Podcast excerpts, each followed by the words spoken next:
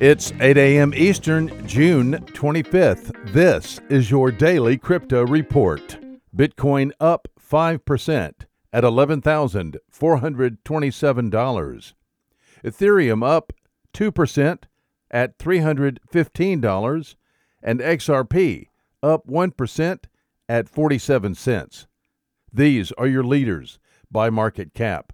Top gainers in the last 24 hours VeChain up 37%, Burst up 29%, and Crypto.com up 20%. Today's news.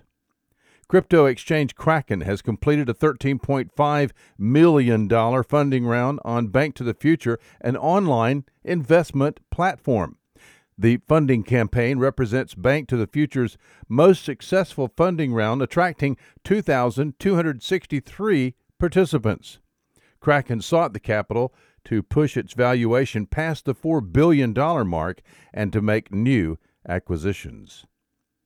U.S. Representative Maxine Waters, chair of the House Financial Services Committee, announced her committee will hold a follow up hearing one day after the Senate Banking Committee hearing on July 17th.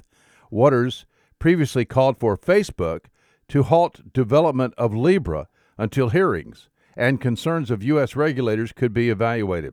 David Marcus, co creator and leader of Libra, will likely testify at both the House and Senate hearings.